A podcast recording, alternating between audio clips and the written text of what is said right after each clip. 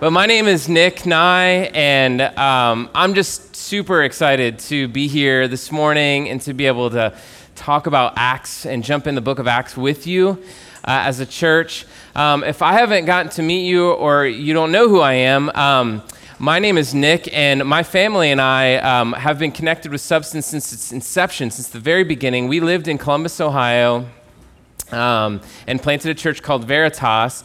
And then uh, about three years ago, my wife and I and our family moved to Manhattan, New York City. And actually, I was I preached here a little bit before. It was about three years ago before we moved, and. Um, Ohio is like one of those places, like a black hole. It just sucks you back in.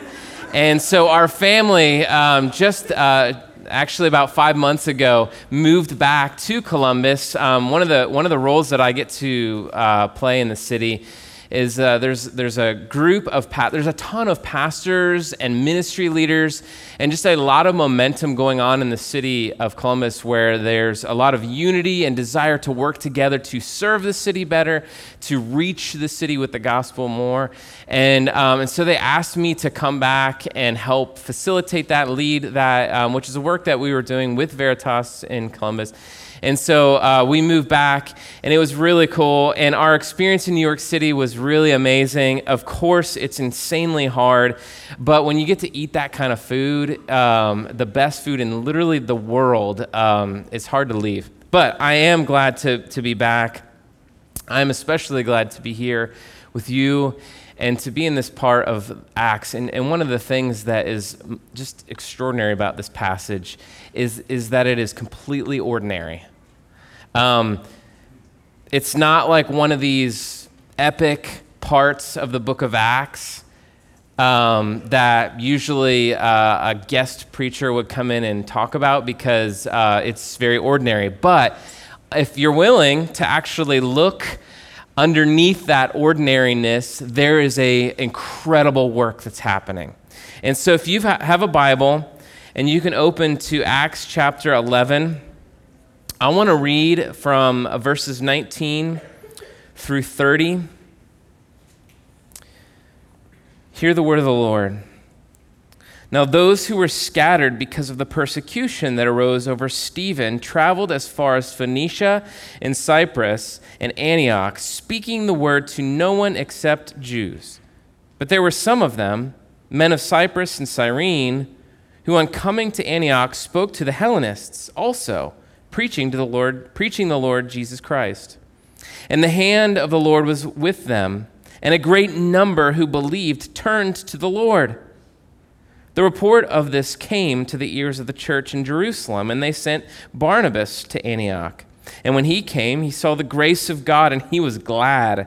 And he exhorted them all to remain faithful to the Lord with steadfast purpose, for he was a good man, full of the Holy Spirit and of faith. And a great many of people were added to the Lord.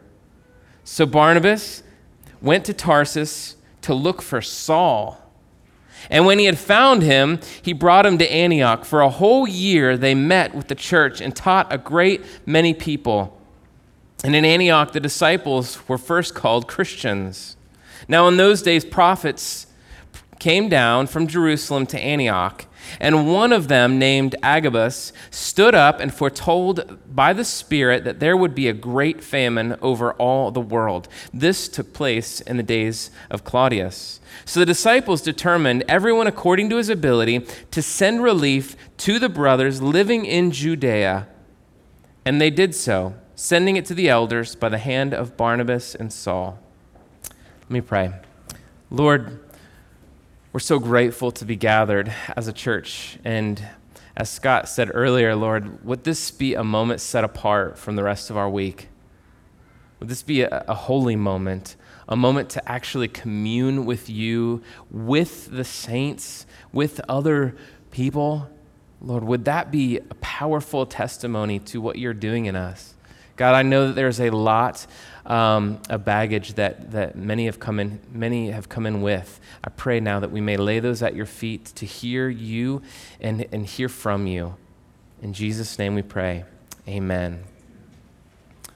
Well, the last part, the last phrase um, that uh, you kind of left with last week in um, the earlier in chapter 11 in verse 18 it says they glorified god saying then to the gentiles also god has granted repentance that leads to life these are the last words, and really, these that, that phrase sets the tone for the rest of the book of Acts. That one verse sets the tone for everything that's happened. It gives us a little vision of what this real life, flesh and blood transformation of and a transformed people look like. So, all of God's people are being changed. The church is radically shifting, and you know how hard it is to change anything in the church, right?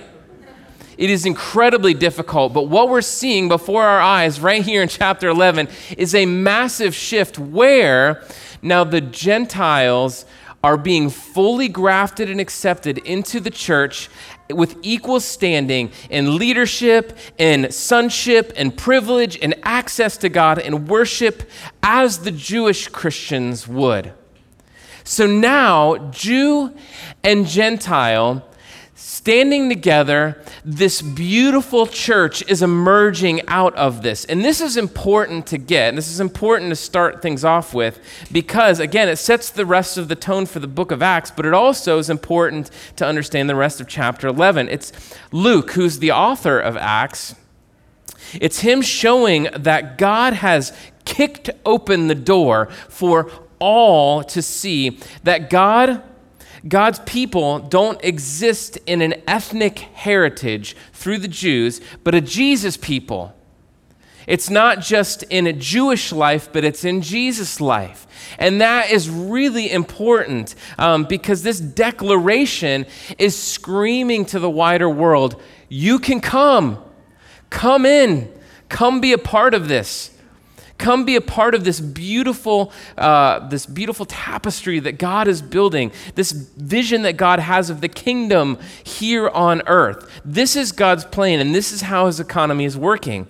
And when the church can experience this kind of dynamic, when we can experience Jew and Gentile, slave, free, man and woman, all coming under Jesus Christ in the church, when we see that happening, the world looks at that and looks and sees, it just makes the gospel unstoppable.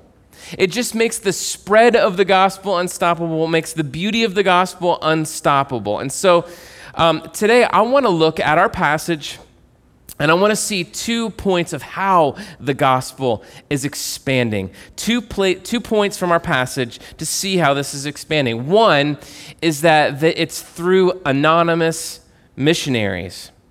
And then uh, I'm going to touch on chapter two. I know I'm not supposed to, but it's just too good because it, it fits really well. I want to look at chapter 12 and see that the gospel is actually being opposed by rulers and religious leaders who feel threatened by this power. Um, so, can I just, I know because I'm new and I know you guys, I mean, it says right here, gospel centered. So, you guys know the gospel, and I'm assuming you know it, but I'm just going to throw out just a little glimpse of it just so we're all on the same page of just remembering what is the gospel. If this is the thing that's spreading and this is the thing that's catching fire everywhere, what is it? Well, the gospel means good news.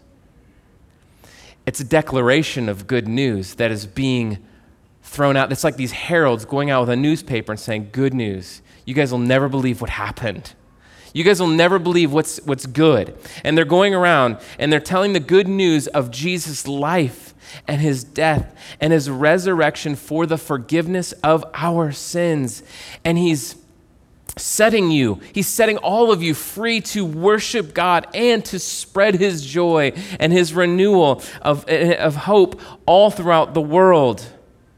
It's the message that is spreading and the message that is being known, and it's changing the culture. It's turning the world upside down. It's a kingdom of God, this new kingdom of God that is being planted in new people all over the world. So I don't want to assume that you know that, but I want to make sure that we're all on the same page. So let's dig in to these to this chapter and a little bit of chapter 12. Look at, look at uh, chapter 19, uh, sorry, chapter 11, verses 19. Now, I wanted to give this the heading of anonymous missionaries because to see the gospel go out like big shot names, uh, through big shot names like Paul or Peter or Stephen or Mary or uh, Barnabas, you know, a lot of times we look at those people and we're like, yeah, I'm not quite like that. That's not me. I'm not the guy who's going to stand up in front of hundreds of people at Passover and preach the resurrection of Christ. I'm not going to be the finger pointer that says, "You crucified Christ." Maybe that's you're like, "Yeah, I'm not I'm that's not me." So, what we see here and what Luke wants us to see is that the big expansion of the church, the radical transformation of the culture and of the city happens by ordinary people. Ordinary people that are passionate about speaking about Jesus wherever they go. Did you hear me say ordinary? I hope you did. Um, and if, if you're a note taker, can you write this phrase down? Two words gospel intentionality. Because, see, what's happening is these are normal people living their life with gospel intentionality. So, everywhere they went, whether it was work, whether it was the store, whether it was to a friend's house, hanging out with a neighbor, they lived life with a gospel intentionality. They weren't just passive, they weren't just floating along, they weren't just, uh, you know, keeping it surface level. They were just being themselves with gospel intentionality. Now, most, again, most of you might have a hard time with the Peter type who boldly stands up in front of people. Uh, maybe you can't relate to Mary at all. She's the mother of Jesus, right? Traveling around with her son, a miracle worker, and then supporting the expansion of the church. Mary's very involved in all of this. Maybe all of those kinds of things, uh, those things freak you out a little bit, but as we study this, you should be able to see yourself in this story as a faithful, showing up and living for Jesus as an everyday missionary. Again, gospel intentionality. Now, Luke is showing us how this is happening. There's two ways how this is happening. These new Christians are traveling for work. So some of them are going just uh, for work to different cities. Um, but the other thing um, is we see is that they are going because there's a great persecution in the church. There's some persecution that's happening, um, and so they are getting pushed around back to their hometowns, their home countries, or, or to a new place. And they're doing that, and they're not saying, well, you know, Christianity didn't work, so we're done. No, they're saying, no, we just can take this as an opportunity to go to another town and share the gospel. So, through these two means, more and more people are becoming followers of Jesus, both geographically and culturally. Now, geographically, it's spreading as far as Phoenicia, Cyprus, and Antioch. Now, this is in um, like modern day Lebanon um, today. So, uh, Acts 1 8, Luke really sets the entire uh, scene of Acts as saying the gospel is going to spread out. It's going to go far, he says, in Jerusalem, in all Judea and Samaria, to the ends of the earth. And Luke now is going back and he's underlining, he's saying, guys, guess what? This is happening. It's, it's actually happening. It's spreading. It's going throughout. It's moving all around. Luke is underlining this reality. Um, and, and, and what we see is these witnesses, these people are preaching and teaching and living out the gospel to the ends of the earth. But it's also happening culturally, not just geographically, but culturally. Now, uh, it says, now, not long ago, you, you, you um, heard about Cornelius. This happened um, earlier in chapter, uh, earlier in chapter 10. You heard about Cornelius, this Gentile ruler who was converted to Christianity. And now the gospel is spreading intentionally both to Jews and Gentiles. So there's a cultural transformation going on. I talked about this briefly. There is no going back to a Christianity that is um, just for, for Jews.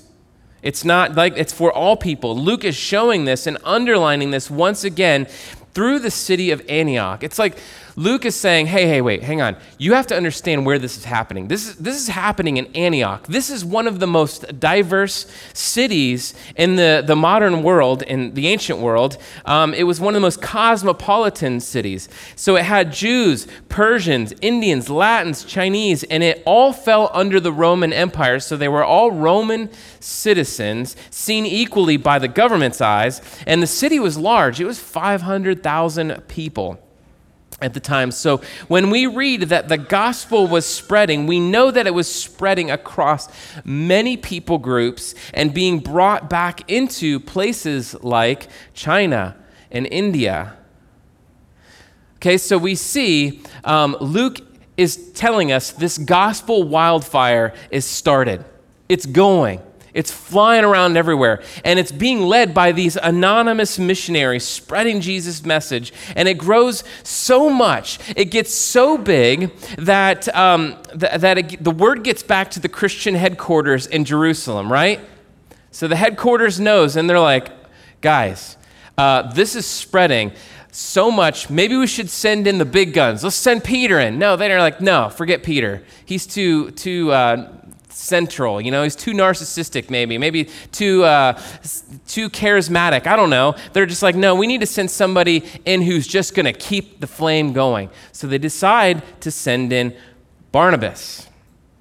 In Acts 8:14, we read. Um, uh, we read news actually got back to the Samaritans. Um, they were also they were also surrendering their lives to Jesus. This movement um, was spreading and growing, these normal people sharing the gospel all along the way, that they decided to send Barnabas in. And it's said that Barnabas, whose name means son of encouragement, he's like a big heart kind of guy.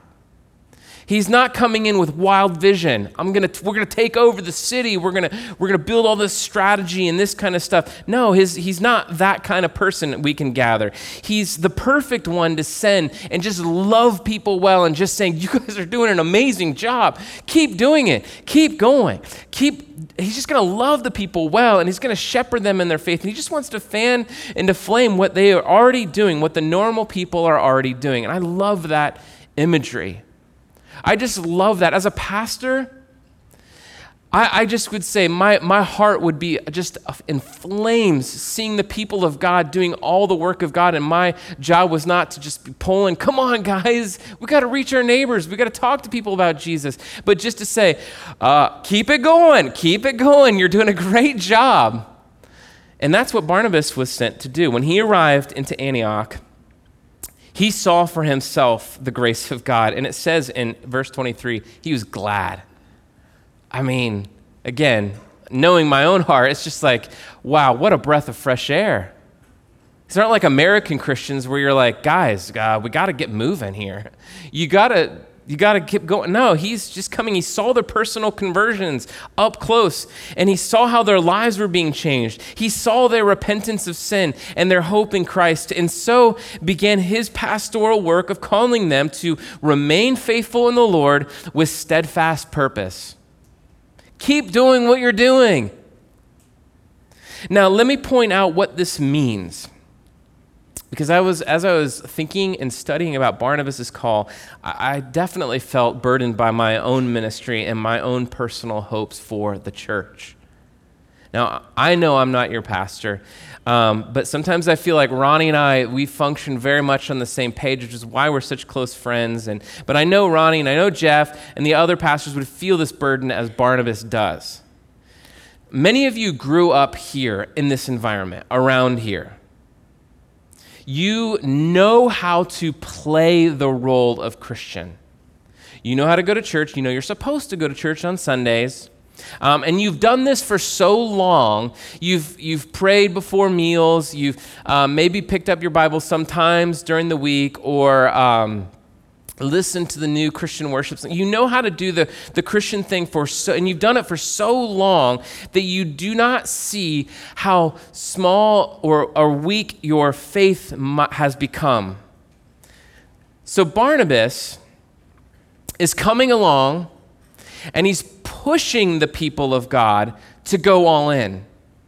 He's not, he's not always having to come in and say, Get moving, guys. You're, you're slacking and that kind of thing. No, he is coming along and he's just saying, keep going, keep going. Eh, but I think if he were to come here into our American Western culture, he might come in and say, listen, let me encourage you this way.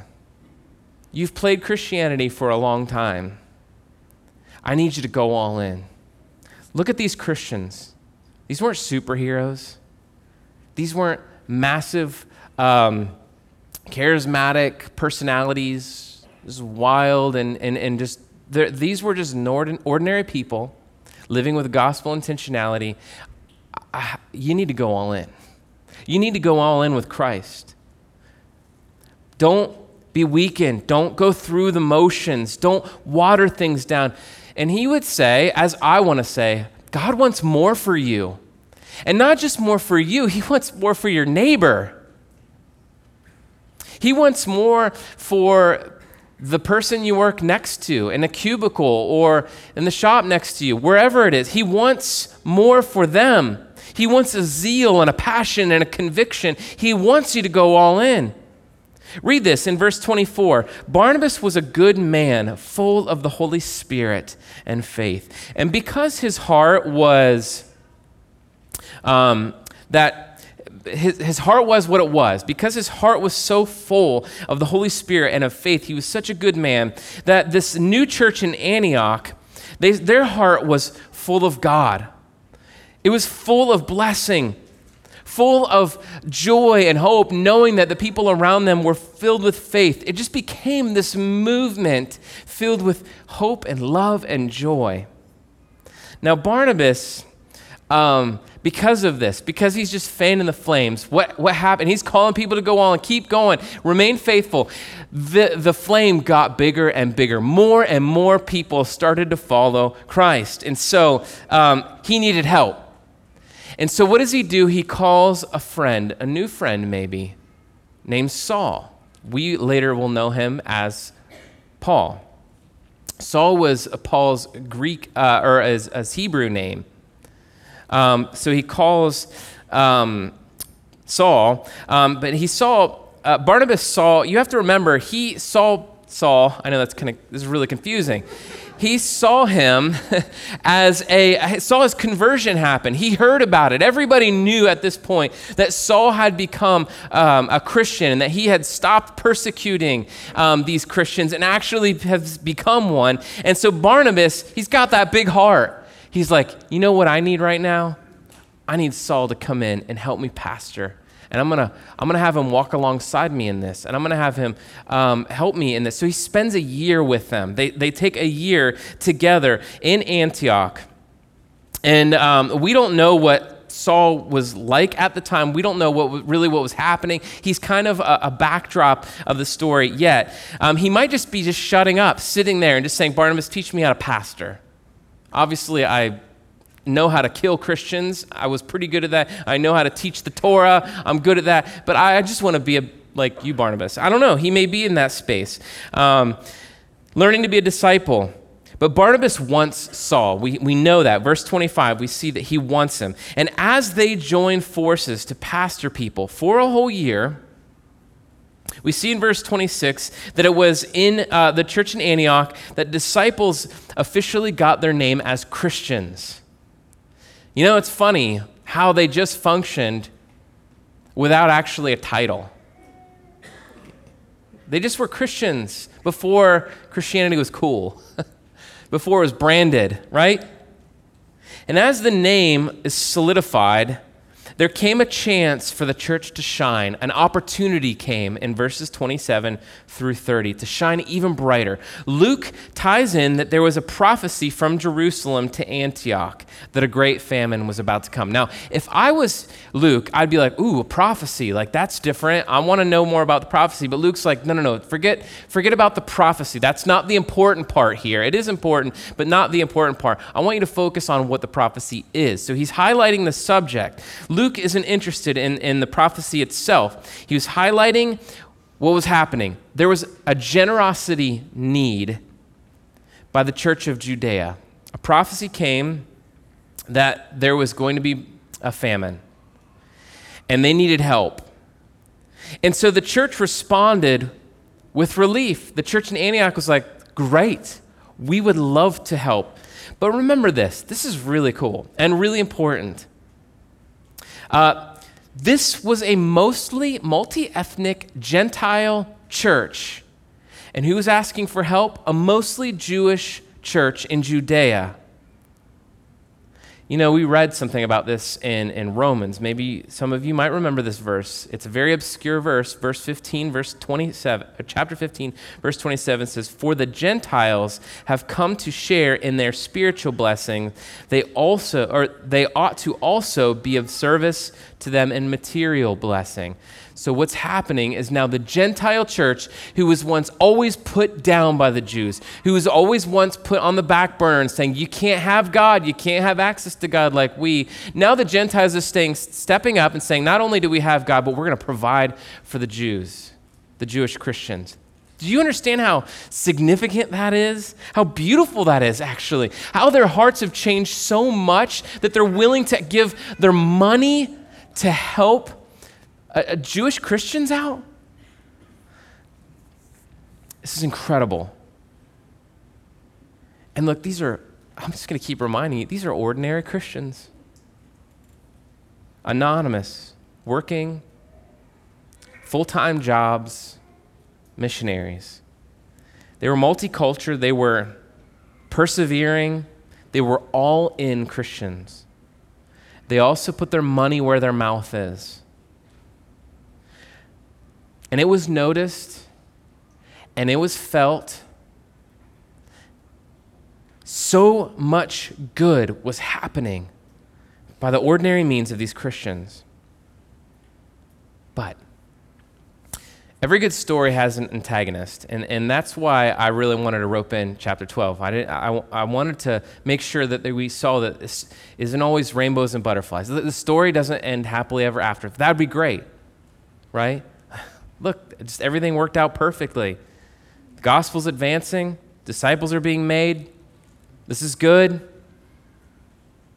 But Christianity is much more difficult and much more challenging. Well, um, there were those there were many who really opposed and i mean really opposed and so luke is going to say okay now let's stop remember what happened remember the persecution there's always setbacks in Christianity. There's always setbacks in the church. I mean, I have personally pastored long enough to know there's certainly I'm certainly no stranger to setbacks and challenges and opposition and heartache in various forms. But there were some huge setbacks for the early church that Luke writes about here, and it disrupts this sweet movement of the gospel. I'm just going to touch on it because I know next week it's going to be addressed much more, but First, we see James was killed at the hands of Herod the king in chapter 12. I didn't read it, but you can open your Bible and look there. James was killed at the hand of, of Herod the king. Herod was a tyrannical narcissist who loved to worship himself, and he was drunk on his own power. And he loved the Jews because the Jews loved him. So Herod embraced this posture. He saw a political opportunity and used the Jewish, Jewish populace to gain even more power. And from that place, he sought another apostle, Peter. I mean, the Jews, I'm not saying Jewish Christians, the Jews at this place at this point, they wanted to get rid of this Christianity thing. So kill Peter, kill James, get rid of them all. They're happy. And so they're cheering Herod on, get rid of these people.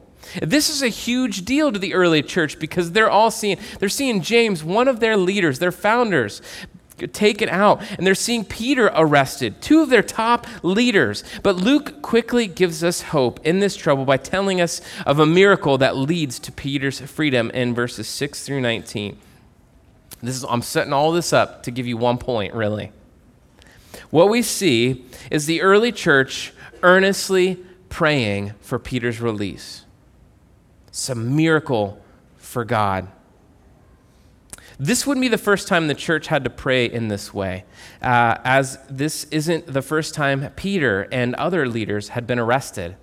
They've been arrested before, Peter's been here before, The church has been here before, but in Acts chapter 5, we read that the high priest had gotten the apostles arrested, and God miraculously helps them escape. So the early church had gone through this, but they prayed. They still prayed, believing God could do it again, and He must do it again. Now, I want to highlight one word here in verse 5 that is important to pick up. Chapter 12, verse 5. Let me read it. So Peter was kept in prison, but earnest prayer for him was made to God by the church. There's one word I want to point out. In the Greek, it's ektanos, which means fervently or earnestly. Just highlight, if you're under Bible underliner, go for it. Earnest. That same word is used by Luke in another one of his writings as he's describing the intense and fervent prayers that Jesus made before he went to the cross in Gethsemane, in the Garden of Gethsemane. Now, I want to just point this out because we have got to pray with earnesty fervently, passionately, consistently. The early church believed with their whole heart that God was sovereign and pow- his hand was powerful and that God can work despite opposition. The, the opposition might come, they might have to get spread out, but that's okay. We're just going to use that to spread out the gospel and share with more people. The, the persecution might come with arresting and, and killing their top leaders. That's okay. We've got tons more leaders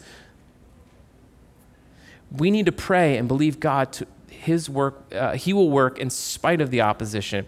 So, what we see in this little picture are two powers colliding.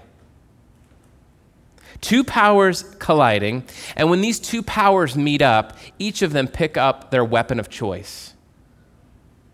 You following me here? The sword of Herod is one weapon, or the prayer of the church is the other weapon. So listen, in opposition, we are called to turn to prayer. Because what comes of the church's prayer is Peter's rescue by an angel. He's free. so, Peter, he's free. A miracle happens. He heads over to the church um, he, he knocks on their doors, and um, at, at, the gate, there's a young girl named Rhoda we read about. You can just hear the story, you don't, you, or follow along. I know we didn't read it, but hear it. Peter's voice calls out of the front, and, and she gets so excited, this girl, Rhoda, she gets so excited that she forgets to let Peter in. She's like, oh, I can't believe it. Our prayers were answered. So she runs in. Peter's still standing outside. Um, and, and God has just done this miracle. He answered this prayer. And I love the humor in this. I know it's not our kind of humor. You know, this isn't Dave Chappelle or anything like that. But there's a little bit of humor here of, of, of uh, the girl forgetting that Peter's there. It's like the miracle became so big that it didn't even matter who was there. It didn't matter. God did such an amazing thing that it didn't matter who was there. Um, but it says in verse 17, the Lord brought him out. So she, she is so stoked about what God did. Peter was left standing. It was God's miracle, not Peter. And it was his, uh, it was his glory in it all. Now, though it was a joyful experience, it, stay, it still came at a horrible cost. I mean, uh, verse 19 shows us that the guards were held accountable to Peter's escape and were sentenced to death by penalty of Herod's law. The church felt this sobering reality. They, they felt this pain that Peter had to carry many sleepless nights, imagining, probably even knowing some of those guards by name, asking their names and getting to know them, and knowing that that, that terrible tragedy happened. So many highs and so many lows, but, we, but God's justice was at work because verse 19 through 23, we read read, immediately an angel of the Lord struck him, Herod, that's Herod, down because he did not give God glory. And he was eaten by worms and breathed his last. Now, that's not a verse that's read too much in uh, these days, right? He was eaten by worms. It's like justice rolled like a river. Herod's death is not only in the scripture here, but in history books from Josephus um, Josephus describes it actually in much more gory detail. Um, but both Luke and Josephus, they saw his death. They saw that his death was because he glorified himself instead of the Lord. But verse 24 says, The word of God increased and multiplied. It still kept going. So I, sh- I, I dabbled a little bit in chapter 12 because I want you to see that where the power came from, where all of this arose, was from prayer, communion with God, oneness with Him. And here's where I want to land today.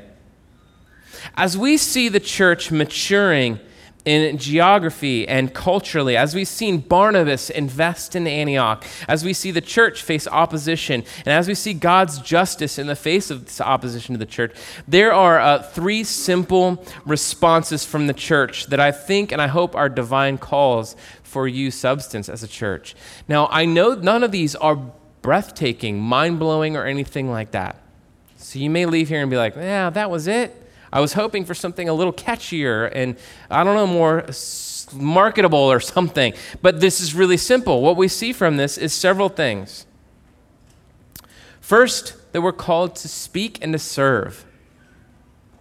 You notice Barnabas' attitude as he came into the movement of the gospel? He came to serve people, not to be a consumer of the city not to just consume of people, but to serve them.